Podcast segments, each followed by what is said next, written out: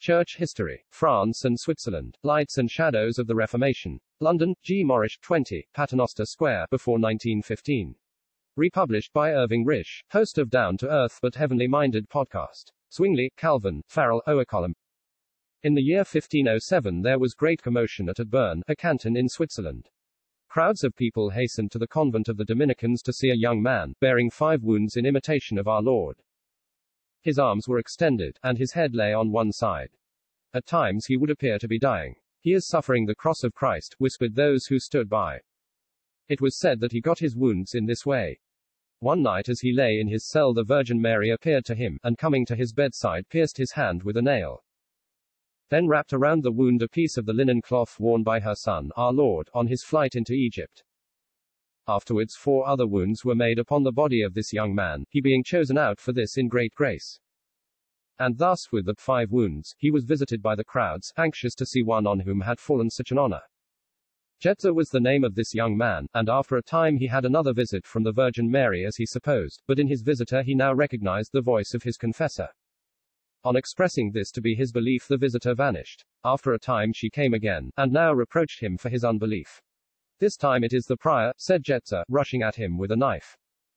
Mary threw a pewter plate at his head and disappeared. The scales were now fallen from Jetzer's eyes. He saw how he had been deceived, and felt sure he knew who his visitors were. The Dominicans, finding themselves detected, tried to poison Jetzer, but he happily discovered this and fled from the place. The deception was soon noised abroad, and the Pope appointed persons to investigate the matter. Four persons were found guilty and burnt alive. Zwingli had studied at Bern, and had attracted the attention of the Dominicans, and they had invited him to lodge at their convent. His father, fearing for his safety, had bidden him leave Bern at once.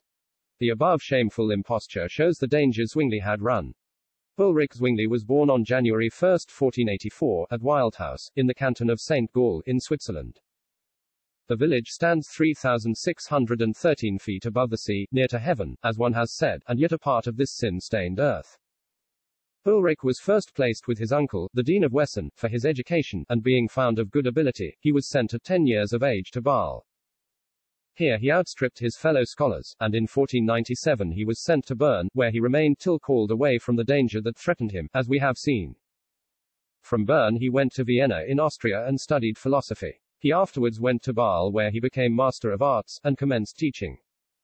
His next step was to become pastor of Glaris, and in 1513 he commenced to study Greek in order, as he said, to draw from the true source the doctrine of Christ. And he afterwards said that we must endeavor to leave philosophy and theology, and enter into God's thoughts in his own word. I applied myself in earnest prayer to the Lord to give me his light, and though I read nothing but scripture, its sense becomes clearer to me than if I had studied many commentators. This was the man chosen of God to be the most zealous of the Swiss reformers, and this was his education for the work. Zwingli twice visited Italy, and strange to say as a soldier.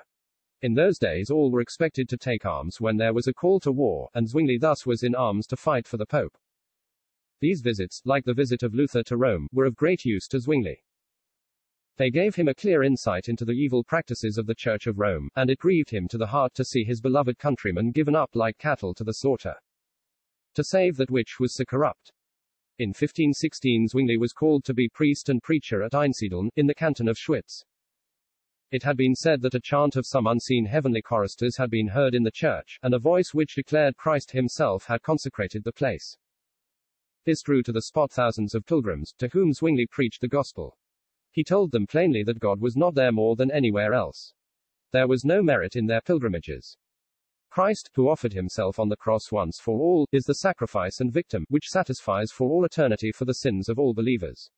This was strange news to the pilgrims. They told one another, Christ alone saves us, and he saves everywhere.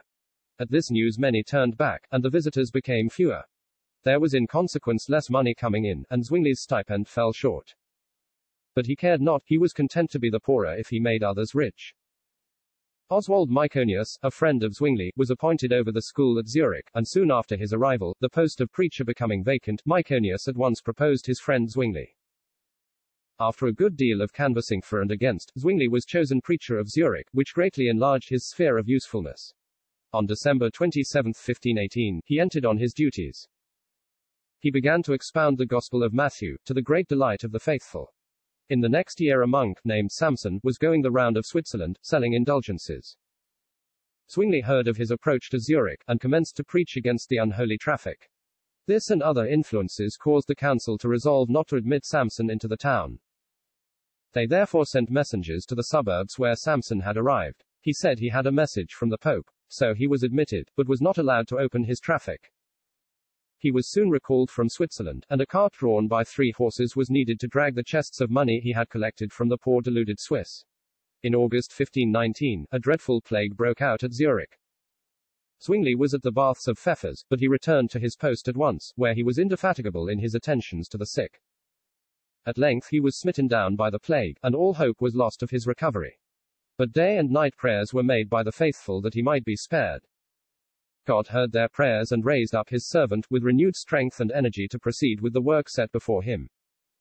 Besides preaching on Sundays, he observed that many persons flocked to Zurich on Fridays to the market, and he resolved to open the church on the market days. And let those simple country people hear the truth and carry it away with them.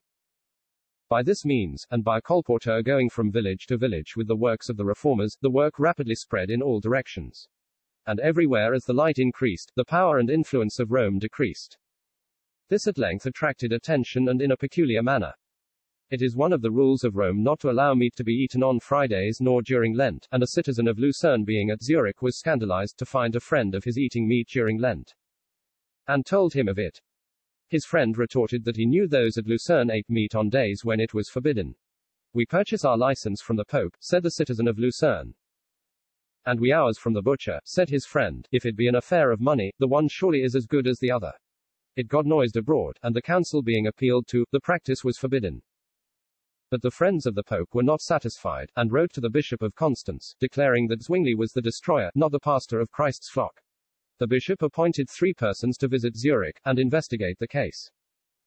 They first called a council of the clergy, but in this Zwingli delivered a speech in favor of the gospel, which his accusers did not attempt to gainsay. The magistrates were appealed to, the smaller council. Here Zwingli was not allowed to be present, and he would have been condemned, but those friendly to the truth appealed to the large council, the 200. On the 9th of April, 1522, they met, amid great interest and excitement. The Friends of the Truth demanded that the pastors should be present to hear the accusations and answer them. The smaller council objected, but it was decided that they should be heard. The deputy from the bishop said, Men have appeared amongst us teaching newly invented doctrines that are equally abominable and seditious. Continue in the church. Out of the church none can be saved. The ceremonies of the church alone can bring unlearned Christians to the knowledge of salvation and the pastors of the flock have nothing to do but to explain the signification of these ceremonies to the people. He and his coadjutors then wanted to leave the council, but Zwingli begged them to stay. This they refused, until the council itself strongly begged them to remain. At length they consented. Zwingli rose to reply. The deputy had talked of sedition, let him learn that Zurich is more tranquil and more obedient to the laws than any city in Switzerland, a blessing which all good Christians attribute to the gospel. It is not by vain observances that the unlearned multitude can be brought to the knowledge of the truth. There is another and a better way. It is the way that Christ and his apostles have marked out for us, even the gospel itself, with regard to abstinence. Let him who thinks 40 days insufficient, fast if he will all the year round. It concerns not me. All that I contend for is that no one should be compelled to fast. Dot. In every nation whosoever believes with all his heart in the Lord Jesus is accepted of God. Here truly is the church, out of which no one can be saved. To explain the gospel, and to obey it, such is the sum of our duty as the ministers of Christ. The 200 resolved to appeal to the Pope and the cardinals to explain the controverted point. And that in the meantime abstinence from flesh should be observed during Lent. This was really a triumph for the reformers. Zwingli went on with his work. But his enemies were not baffled, and were constantly plotting to get rid of him. One day he received a letter, begging him not to eat except in his own house, and not to partake of bread except that baked at home, a plot being laid to remove him by poison. On the next day another attempt was made with the dagger, but God preserved his servant. Again the bishop interfered, and wrote to the chapter at Zurich. Though not named, all knew it was meant for Zwingli. He replied in writing, What after all is my offense? asked he, I have endeavored to open men's eyes to the peril of their souls. I have labored to bring them to the knowledge of the only true God and Christ Jesus his Son. He was allowed to go on with his work. Other preachers were raised up. At Lucerne on a solemn fast day, a large crowd filled the church, expecting to hear some noted preacher. Conrad Schmid, of Küsnacht, entered the pulpit. Attention was immediately riveted, as he began to speak in German instead of the usual Latin. Among other strange things to their ears, he said, God forbid that we should recognize a head so full of sin as the Roman bishop, and thereby reject Jesus Christ. If the Bishop of Rome dispenses the bread of the gospel, let us acknowledge him as a pastor, not as our head, and if he does not dispense it, let us in no way whatever recognize him. In other places there was not room in the churches for those who preached the gospel. This was the case at Appenzell, where Walter Klarer often preached in the meadows or on the mountain sides the glad tidings of salvation. The scandals that occurred through the celibacy of the clergy occasioned the reformers to search the word, and there they found that the bishop was to be the husband of one wife. 1 Timothy chapter 3 verse 2. Zwingli saw it was right to marry, but because some of his friends were not clear about it, he resolved to be married secretly. He was united to Anna Reinhardt, widow of Mayer von Knonau. This was in 1522, some say 1524, but its being kept from the public will easily account for the different dates being named. In the meantime, the enemies of the truth had appealed to the Diet of the nation, and the Diet had forbidden any from preaching doctrines that disturbed the people. Zwingli could not consent. But in order to work in harmony with his brethren, he called a meeting of the preachers favorable to the gospel to meet him at Einsiedeln. The object was to address the heads of the cantons and the bishop on two points. 1. To claim a free preaching of the gospel. 2. To allow the clergy to marry. Happily for both, they had ample scripture, which they took care to quote in their appeals. These were printed and widely circulated. These appeals stirred up the energies of the papal party. Their anger fell first upon Oswald Myconius.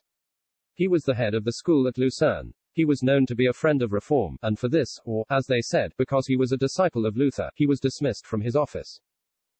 With his sick wife and child, sadly he left Lucerne. The city had refused the light and the truth, and, as if given up to its darkness, it has remained chiefly Roman Catholic to this day. Myconius found shelter at Einsiedeln. About the end of 1522 Leo Juda, a friend of Zwingli, and a staunch friend of the gospel, came to Zurich as pastor of St. Peter's. One day Leo heard a monk in his preaching say that a man by his own strength could satisfy the righteousness of God. His spirit was stirred, and he begged the hearers to keep their seats while he proved to them the preacher was wrong. This caused great commotion, and a council was called to consider the matter. Zwingli again took the lead, first by issuing some theses, and then in the council, by maintaining the truths of the gospel. Faber, a German theologian, was present, but declined to hold any discussion with Zwingli. The council decreed that as Zwingli was reproved by no one, he was at liberty to preach the gospel. Again had God kept an open door for his truth. Rome tried other stratagems. Zwingli was surprised by a visit from the captain of the Pope's guard and a legate, bearing a letter in which the Pope called Zwingli his well-beloved son. Others, too, gathered round the reformer and offered him honor and riches from the church. Through God's grace, Zwingli saw the trap laid for him and evaded it. The friends of the gospel were tried by the unwise zeal of some who, it may be hoped, had imbibed the truth. Thus, one of the vicars of St. Peter's on seeing many poor people about the doors only half clad, said, in allusion to the costly attire of the images of saints, I should like to strip those wooden idols and clothe those poor members of Jesus Christ. A few days after, both the saints and their rich clothing were missing. The council sent the vicar to prison, though he had no hand in their removal. In October, 1523, another council was held at Zurich, an important one for the Reformation. In this the doctrine of the Mass was discussed. My brethren in Christ, said Zwingli, far from us be the thought that there is anything unreal in the body and blood of Christ. Our only aim is to prove that the Mass is not a sacrifice that can be offered to God by one man for his fellow. There was no one to reply, and the point was gained. Zurich became the stronghold of the Reformation, Myconius being called shortly afterwards to take charge of one of the schools. Thus was he again brought near to Zwingli. A general diet of Switzerland was now held at Lucerne. The question as to which of the cantons were favorable to reform was soon raised. Zurich alone was decidedly for the Reformation, Schaffhausen almost, Bern, Bâle, Soleure, Glaris, and Appenzell were doubtful, the rest were decidedly against it. Nineteen articles were passed to the import that no new or Lutheran doctrine was to be allowed in public or private. They bore date January 26, 1524, and were ratified by all the cantons except Zurich, and copies sent to each to be carried out. The effect of this was first felt by a citizen of Zurich, Hottinger by name. Having been grieved by seeing persons fall down before a crucifix by the roadside, he had gone and dug round it till the crucifix came down with a crash.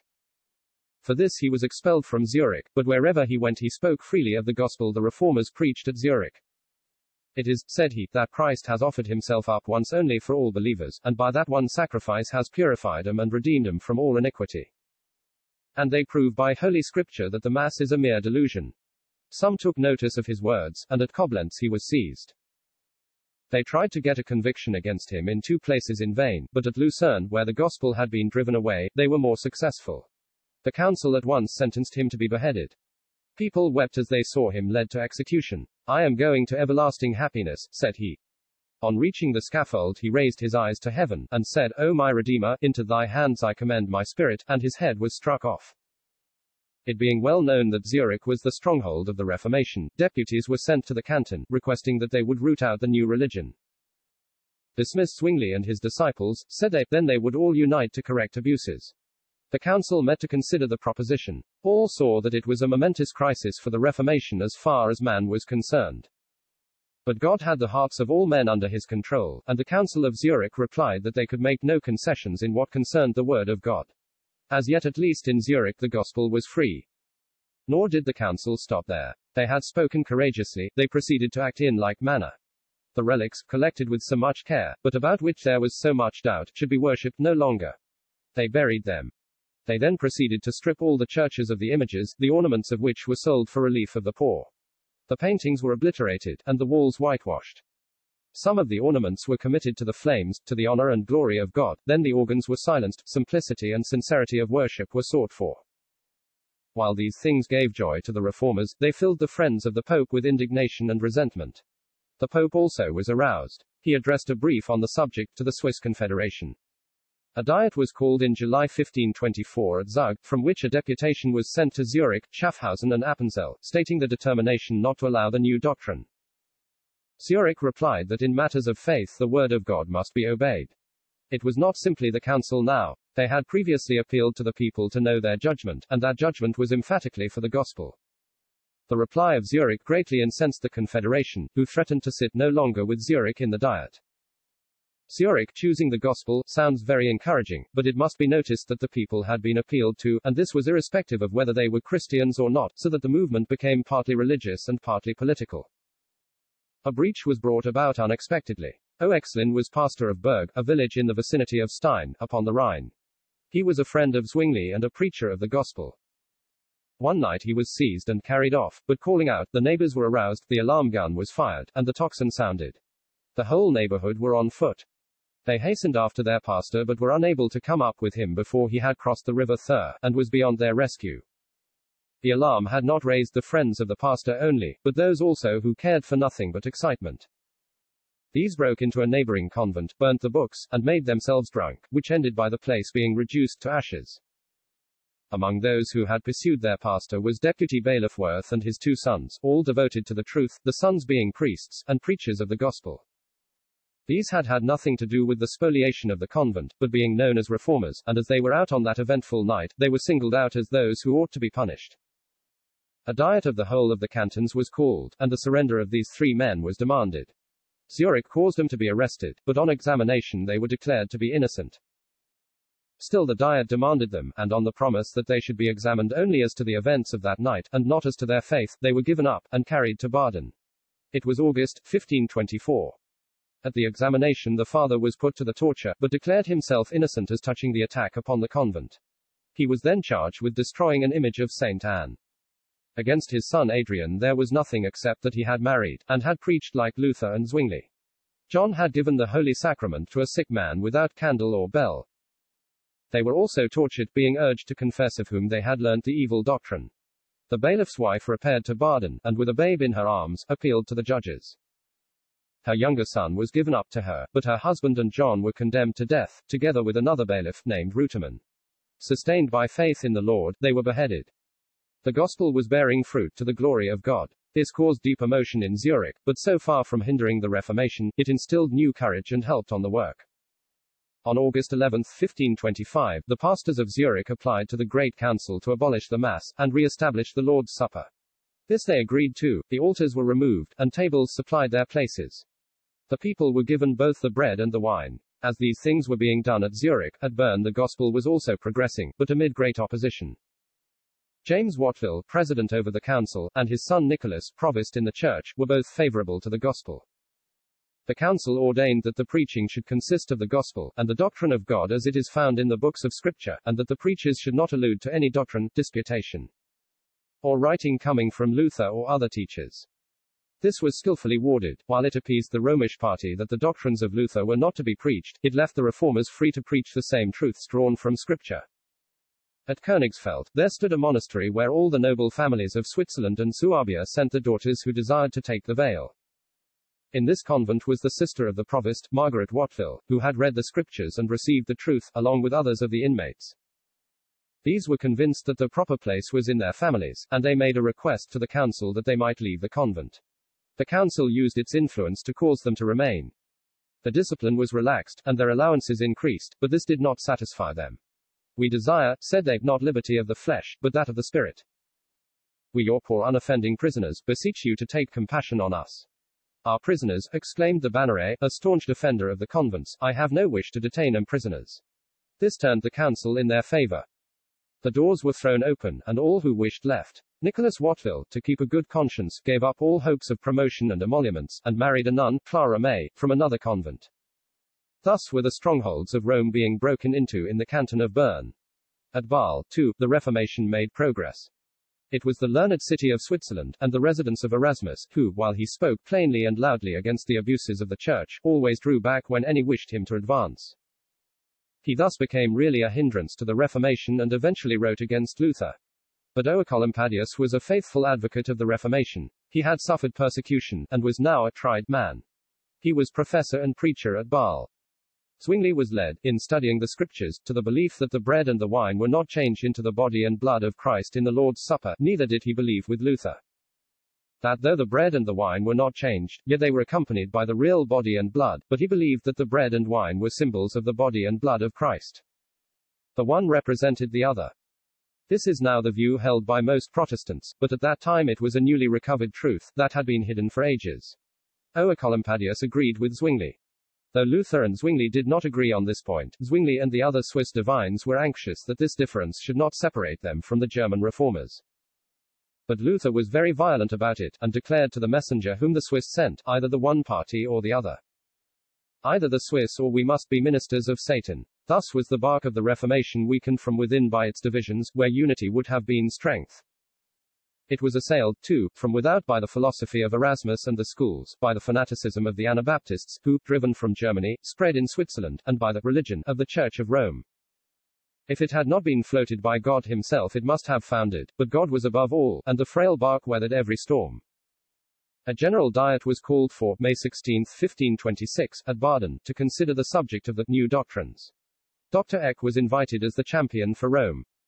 The way Baden had behaved in the matter of the bailiffs Wirth and Reutemann, and the threats thrown out against Zwingli, rendered it unsafe for him to attend. Oecolampadius had to be the champion of the Reformation.